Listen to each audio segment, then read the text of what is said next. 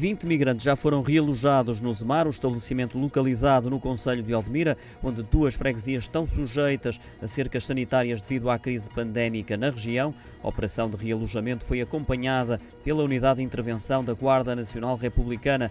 Durante o dia de ontem, vários proprietários de bungalows concentraram-se à entrada eh, do complexo para tentar impedir a entrada dos eh, migrantes, mas os autocarros acabaram mesmo por dar entrada por volta das quatro da manhã. Vários proprietários expressaram à SIC a sua indignação pela operação de realojamento durante a madrugada, criticando que ainda não sabiam como seria definido o plano de convivência no complexo. Em comunicado divulgado esta manhã, a GNR garante que a operação decorreu sem incidentes. Os proprietários de casas privadas no Zemar já interpuseram uma providência cautelar no Tribunal da Beja para tentar impedir a requisição civil do eh, governo. Recordo ainda que tanto estes migrantes como os 21 que foram realojados na pousada da juventude em Almograve encontram-se negativos à Covid-19.